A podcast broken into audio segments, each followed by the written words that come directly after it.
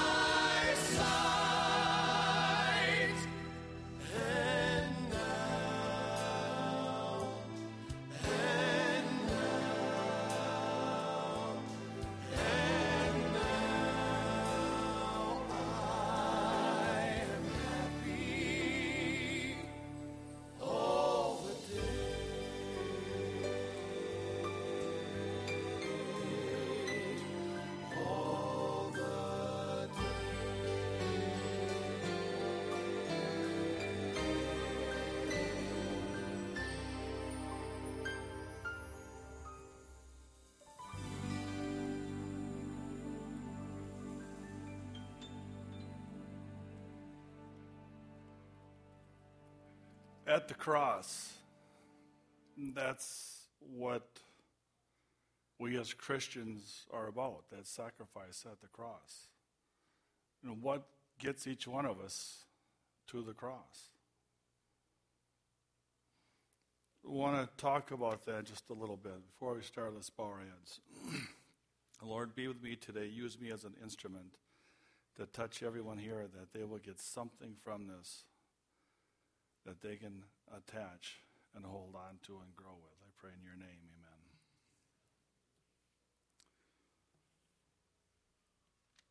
Today I want to be a little bit of an historian and go back because each one of us have history, and the history is what makes us. And that's what's getting us to where we need to go, where we want to go, where we should go. So I've put together some dates in in my life, and these by far is not an exhaustive list, but just some some dates that uh, were important in all of our lives and making us as as Americans and as Christians and as who we are, getting us to that point. The first date is February 20, 1962. John Glenn became the first American uh, to go into space. He was the third person, but the first American to go into space. He orbited the Earth three times. I was in kindergarten, and Miss Mitchell, our teacher, brought in, and it was the first portable TV I, I remember seeing. And she brought it in and set it on our little table there, and we all jammed around there to watch this historic event. And we got to see the, the aircraft take off, and then they talked a little bit, and then it splashed down. And I remember them bouncing in the, because uh, they floated in the water. I see from Chuckles there's some other people that can remember that. That what a day for America. That, that, that was a great day. The next, the next date is November 22, 1963. President Kennedy was, was shot in, in uh, Dallas. Still don't know exactly the whole story. But he was, he was shot. We didn't have a TV at the time, but uh, for some reason, my sister in law decided that was a good time to give birth, and so my sister and I had to go and uh, uh, babysit, so we got to watch the, the event on TV. And I was one of the lucky ones that remembered seeing John John salute as his dad went by in the casket. On a happier note, July 20th, 1969. It's fun watching people's minds working. Neil Armstrong, the first man to walk on the moon. Now, this was a big day for me because I my name Neil, and he even spelled it right. Uh, he's up kicking dirt on the moon. That, that was huge. And it, what even made it a bigger event for me is I was watching it again with my sister, and I had something great to hang my name on because she has a name in the, uh, of a book in the Bible, Ruth. So I had something that I could compete with her a little bit. And we'll never forget the one small step for man, one giant leap for mankind. Man, now we had Neil Armstrong, Neil Sedaka, Neil Armstrong, and me. Oh, thank you. August 16, 1977, Elvis Presley died. I was building benches in the greenhouse, and all the news was talking about Elvis Presley's death, and all they were interviewing all these screaming, crying, wailing females. I just didn't get it. But who can sing, He touched me better than him? In the garden, no one, in my opinion, can sing it better than him. July, or excuse me, January, December 8, 1980, John Lennon was shot. I was working in Iowa at the time, came back. I, I didn't get it. I, I didn't get it. All John wanted was to give peace a chance. He wanted the world to have a better place. Why shoot him? I didn't get it. March 30th, 1981, 2.30 in the afternoon. I'm driving down the, the hill in the Seymour, making, uh, going on a delivery to deliver plants, and the radio broke in and said that Ronald Reagan had been shot. He'd been in office 69 days. He's the only president to live or survive a shooting. And the big ruckus at the time then was who was in charge when he was in the hospital. Was it George, Pre- Vice President George Bush or the Secretary of, of, um, of State, Alexander Haig? Again, I didn't get it.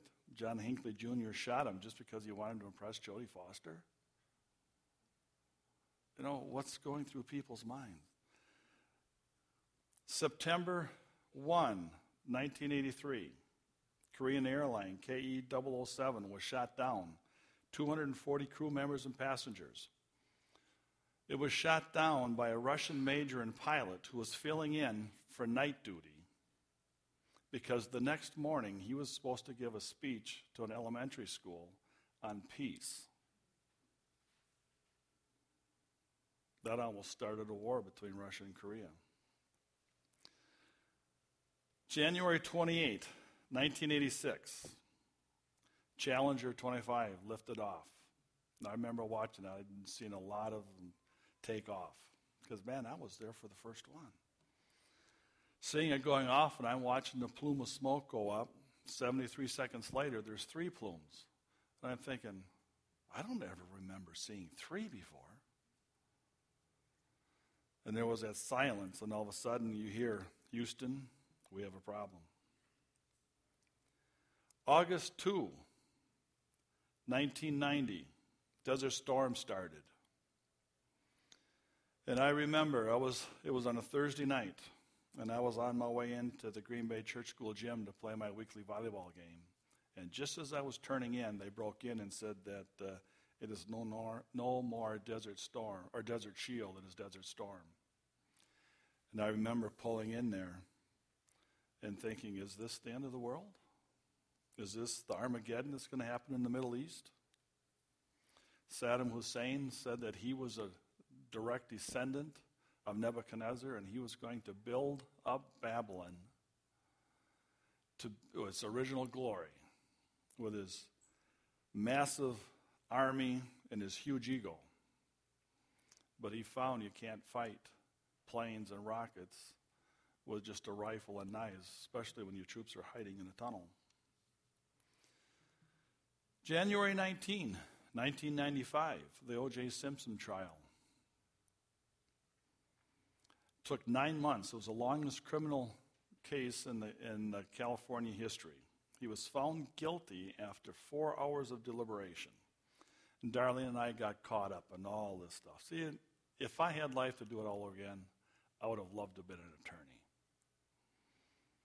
And I, I like watching things,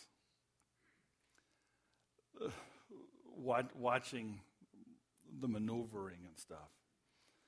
And it got to be even more interesting when we met Greta Van Susteren on the radio or on on uh, back then she was on CNN. She's from Appleton, Wisconsin, and she was one of the talking heads coming on there. It was enjoying watching her, Robert Shapiro, uh, Robert Kardashian, and my favorite, Barry Scheck. So, Mr. Fung, where's the evidence? How many knew about DNA before that? Not many people.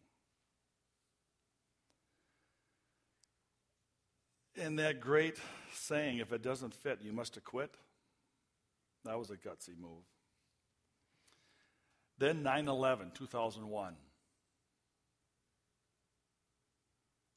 I was sitting in my office filling out resumes, and I had the radio or the TV on, and they broke in and said there's a fire in, in uh, tower number two in the World Trade Centers, and they were going live. So I stopped what I was doing. I went over and started watching it, and Katie Couric wasn't interviewing someone, I don't remember who.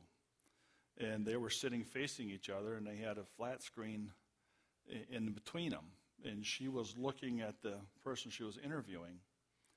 And as she was talking, and I'm thinking in my mind, okay, there's a fire in there. I know a little about buildings and stuff, that there's a water tank up there somewhere that'll douse out the flames. It wasn't, you know, that big of a deal. And as she's talking, live, you see the other aircraft and run into tower two, tower number one. Then everybody knew there was an event. Everything came to a, a standstill.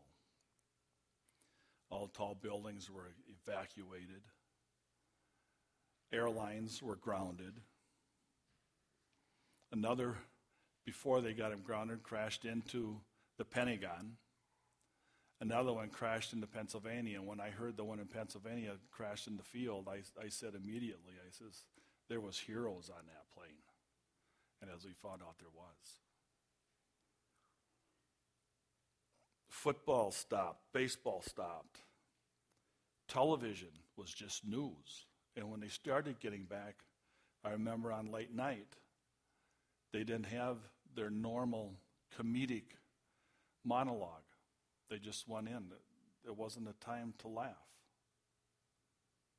It was very sobering. Church attendance skyrocketed. People were scared. Then there was a tsunami in Indonesia, Thailand, and India, and Sri Lanka. December 26, 2004. It was on Friday night, and the next day I was to get up, stand up here and uh, give remarks in Sabbath school. And at that time, they were saying the death toll they thought was going to be around 50 to 75,000. It ended up being 130,000 dead, 36,000 missing, 504,000 displaced, and the economic uh, damage that was done was $5 billion. Many people were asking, why did God let this happen? Did he let it happen, or did he allow it? He didn't make it. Then getting closer, August 5, 2010. I think this is extremely interesting. The Chilean miners trapped after a landslide for 69 days, 2,100 feet underground, never knowing if they would see the light of day or their families. On October 13 began the rescue. I was on the road in, in northern Illinois, and the radio kept breaking in. Of course, I listen to talk radio when I'm down there, and they kept breaking in, giving us updates on everything that's going on because there's cameras all over everywhere. And they were getting ready to drop the first rescue team member in, in the cage going down. And I remember hurrying to get to the hotel room and sitting on the end of the bed, just watching this. Is it going to get stuck going down there? If it gets stuck, then what? And I'm thinking, okay, I, I am a Christian, okay? Would I be willing to climb in that and go down? Interesting. But as we know, it worked out well. The miners trapped down there, they needed each other to survive, but that doesn't mean they all got along. It was a one for all, all for one until they got out, and then they went their separate ways. An interesting thing I was reading in the, the Adventist Review is that the Adventist pastor Carlos Parra Diaz is the one that arranged for all 33 miners to get a Bible. His congregation got together and got the Bibles and took them over to the to the site. And there was uh, I can't pronounce their name, but there was there was a musical group from Chile, and they send a bunch of tapes down for them to listen to. I thought that was pretty neat. These are all important dates in history that most of us can relate to. Historians put a lot of interest in these events, and news talking heads are always trying to come up with new twists as to how these events changed lives and will continue to change lives. Tightened security at airports with pat downs, pictures being taken of your entire body, cell phone tracking technology, our bank accounts being monitored, our internet activity is, is kept track of, even tracking our cars, along with all the other things that we don't have a clue about. We have a family member that works in the military, and he's told us a few things, and past that, he can't talk, but it's scary. You got your phone turned off, they can still track your cell phone. The only way you can stop it is to take the battery out. If it's turned off, they, they, and I don't know who the they is, but they can turn it on. I don't want to know who the they is. I, I remember years ago, someone that I, I knew quite well said, I don't want to have a TV in my, in my house because if I can see them, they can, they can see me. Well, this was back years ago, and he had an old tube TV that he had thrown out to begin with. But with electronics and stuff going on, you know, how many people know what Skype is? Yeah, okay. Maybe he was smarter than I gave him credit for. If we want to grow as a person or as a group of people, we have to learn from our past. Look at the mistakes we have made. And that's where I have a problem. I look at the mistakes that I made. But don't look at the mistakes you made. Look at the mistakes that you made. And what did you learn from them?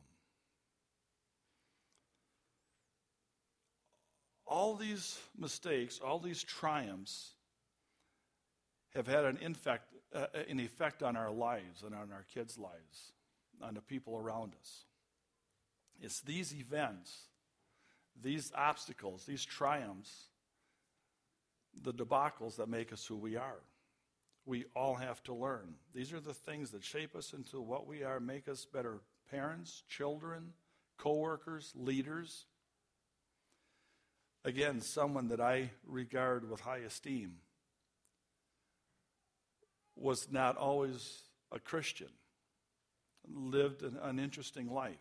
And when he came back in his life and wanted to be a Christian, one of the first things that he wanted to do was get involved in prison ministry. Because he hadn't been in prison, but he'd been in jail. He had lived a very interesting life that a lot of these people there had lived. I couldn't relate to them because I didn't have that past history. He did. He was able to get in there. He did not intimidate them, they didn't intimidate him. and he got baptisms out of it. I could have never done that, but that was his life experience.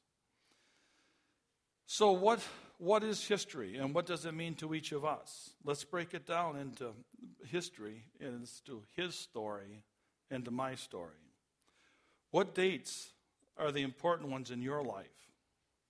First time you met your, your mate, your soulmate, your first date, the first kiss, the day you got your driver's license, graduation from high school, college. What are the why is it that most men don't remember anything about their wedding? But I, I remember something. I remember telling Pastor Went, I don't care what you do, but I want the short, condensed version.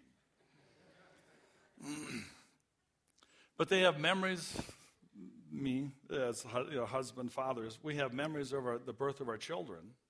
Guys can remember their first car, how fast it would go, the size of the engine, the races they won but they can't remember their wife's birthday or their anniversary? I don't want to get somebody in trouble. But what dates or any events are important? Maybe it's the death of a sibling, friend, parent, aunt, uncle. But we still have gotten to, we still haven't gotten to the most important date. When and where were you when you when you came to the point where you wanted to turn your life over to the Lord. For some, it's a single moment. For others, it takes a while for that light to come on and the, Holy, the juices of the Holy Spirit to start flowing. And we realize that there's more to life than just me and me alone. I had several moments in my life that helped shape me. It was kind of interesting today somebody came up to me and, and uh, said, You know, I want you to know that not everybody sleeps in church. That I got something and I was able to use it in a message. Now, I'm not going to say the person's name, but that was neat. And I appreciate that. That is one of those dates in someone's life that I was able to be a positive. And that's what we want. We, want to, we are all witnesses. We'd like to think it's all positive, but it's not always. When I was growing up, my mom was a Sabbath school teacher. I've said this before. I had to learn the memory verses every week, and at the, every 13th Sabbath, we were paraded up in front, and we would all stand up there and say the memory verses for the 13th, uh, for the, all the 13 weeks. And I, I excelled in that, and I wish we still did that. That was my first step. My, I went to church school my whole life, so I got Bible classes every day. That was my second step. My third step was a camp meeting in 1967. And when I say camp meeting to those older folks, I mean the real camp meeting down in Portage. What, what, the one is nice now, too. But in the summer of 1967, my best friend Larry and I, we got baptized together. And we didn't know each other at the time, but Darlene and her best friend Diane got baptized the same Sabbath. That was a big event. My fourth step, and a bigger one, was my sophomore year in the academy. And I got to spend a lot of time with Pastor Kay, the principal down there. And uh, we had a lot of one on one in his office, and it wasn't positive. And uh, one, one day, it was in the fall of the year, late in the fall, I was just coming out of uh, the classroom and I heard my name. He says, Mishleau. And I turned around and said, I didn't do it. I wasn't there. I don't know anything about it. and he says, Come into my office. And he was kind of a gruff uh, voice with him. And he says, uh, Friday night is communion. And I want to take part with communion with you.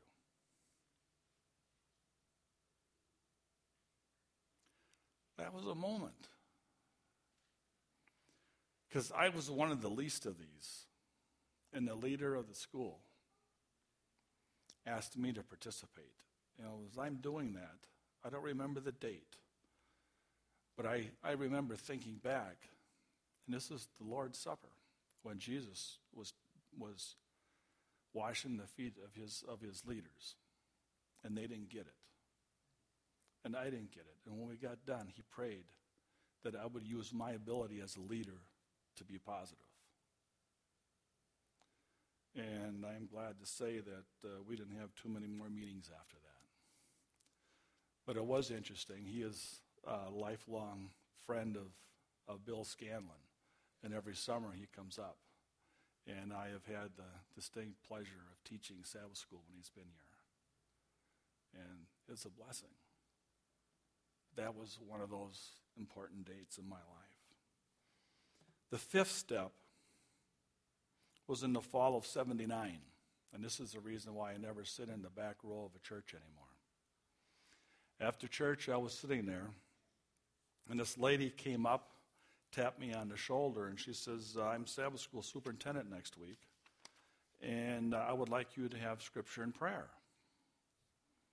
I says, okay. What would you like? What is the scripture reading that you want? She says, oh, just go with anything that you've been reading or studying. That'll be fine. I said, okay. But I didn't want her to know that I haven't been reading my Bible or studying my lesson on a regular basis. So I went home, and that week I started studying my, my Sabbath school lesson. And I studied it every day. And I started reading my Bible because I wasn't going to get up and look like an idiot. And uh, the interesting part of that is that that lady and I have spoke maybe five, six times since then. But it was another one of those moments that was pivotal in my life and in my family's life because I started studying, and from that I, kept. I was studying. I started teaching Sabbath school classes after that.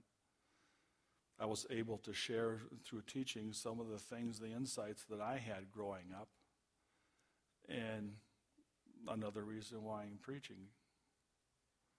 That's one of those one of those things in our lives.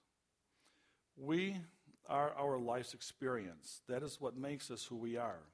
Many of us look back at our lives and think, if only I had done this, or if I had done that, or if God would have answered the prayer the way that I wanted it answered, things would have been different. But we too would have been different in how we would, have, how we would see things in our own lives and in others. We need those experiences to mold our characters so we would know how to walk in someone else's shoes, how to feel the hurt and pain, and how to appreciate some of the good events in our lives, like family picnics in the park, holidays together with, with grandma and grandpa, and aunts and uncles. These are all things that make us. I look back at some of the advice that I have given to my sons, and if they would not have listened to me, their, how their lives could have been different. Or if I would not have been so rigid in my own ideas, for them, maybe they would have had a better life. I won't know until I get to heaven and I'm able to look back and see where Jesus and the angels have come in and save my life or save me from something that was just totally stupid. Then I can relate with George Bailey going over in the wonderful life. Jesus' advice to us is to get to know me, read about me, think about me, walk with me on this earth, and I will walk with you in the streets of gold. There we won't have to worry about second guessing. It'll only be harmony and glory. Where were you when Jesus made an impact on your life? Or are you still afraid to open your heart and let him in? He will only come in if the door is open. Once you let him in, he will change your world. Are you ready to change your history? Are you ready to change his story in your life? Today's the best day to start. There's 3,750 promises. Let's open our Bibles to a couple of them. Let's go to Psalms 19. Four, uh, 12 to 14.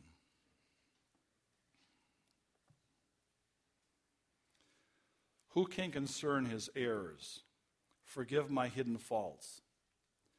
Give your servant also from within sins, from willful sins. May they not rule over me. Then will I be blameless, innocent of great transgression. And here's the impact verse 14. Psalms 19, verse 14.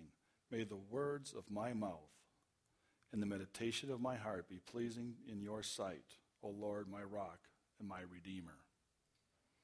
Now, that's not saying all my actions. That's not saying I'm going to be perfect, but it's asking me the words of my mouth and the meditation of my heart be pleasing. 1 Corinthians 15. Don't worry, we're not going to look up all 3,700.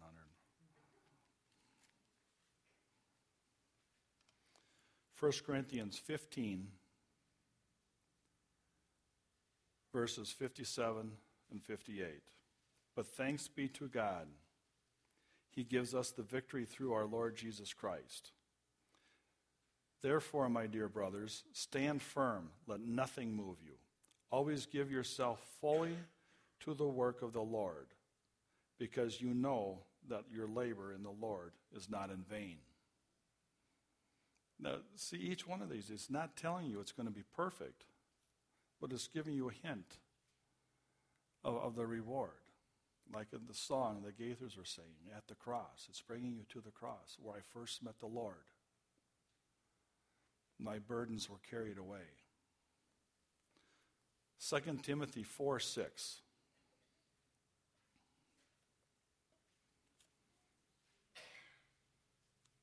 Second Timothy 4, verses 6 to 8. For I am already being poured out like a drink offering, and the time has come for my departure. This is Paul talking. He's already poured out. He's poured himself out as a drink offering. He's saying, I'm, I'm almost exhausted from, from being here and working. But here's where it gets interesting. In verse 7 I have fought a good fight. I have finished the race. I have kept the faith. Now, that's one verse, but with three strong messages. I have fought a good fight. That means it's not easy. That means he's been working at it. That means if you're working at it, you've had steps forward, you've had some steps backward, but you're progressing. I have finished the race. It's the, the race. If you're in a race, what is a race? How many people can win a race? So it's a competition. Well, everyone, okay, but it's still it's a competition. To be a competition, that means someone won, someone lost. Think of the race. There's three people. It's you, Christ, and Satan.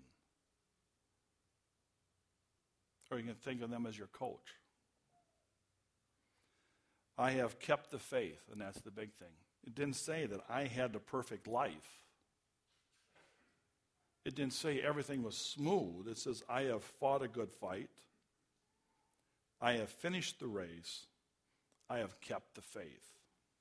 And then verse 8 Now there is in store for me a crown of righteousness, which the Lord, the righteous judge, will award to me in that day, and not only to me, but also to all who have longed for his appearing. And then one more Joshua 24, verse 15.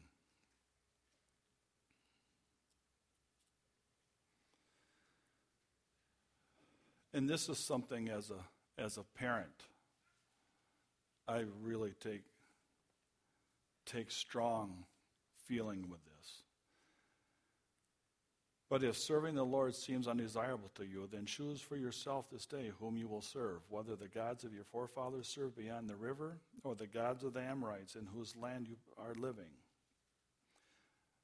But as for me and my household, we will serve the Lord. Now, everybody has to make their own choices. Our children have to make our, their own choices. But we as parents, have the responsibility of guiding. We can't tell, but we can guide. I have immense respect for people in the military, but I would not have been a good military person because I have to question, I have to know why I'm doing something. That's why we as parents can't tell our kids, this is what you have to do. Now, when they're young, we can tell them, you cannot touch a stove. But as they get older, they have to make those choices. And the best way to make those choices is what are they seeing in us? What are they seeing in us? Are we walking the walk and talking the talk? We are the product of our memories and our past, the good times and the bad times. The God of the mountains is the God of the valleys. And as humans, that's hard for us to, to grasp. But that it, it's the same God. The God of the mountains is the God of the valleys. It is these experiences that makes us that make the difference in our lives and those around us. In 1973, an old man told me, It's not who you are in this life that counts, it's who you know. My question today is who do you know? And more importantly, who knows you? When I was a kid growing up, the head elder there at the end of every Sabbath would quote Numbers 6 24 to 27. May the Lord bless and keep you. May the Lord make his face shine upon you and be gracious to you. May the Lord turn his face toward you and give you peace. And they shall put my name upon the children of Israel, and I will bless them. Lord, be with us this Sabbath. And I hope that each one of us today can think back and see that that moment or the combination of moments. And if they haven't, make that moment, Lord, where they have come to the cross and seen the importance that there is more to life than just me as a person and that we don't have to be alone. I pray in your name, amen.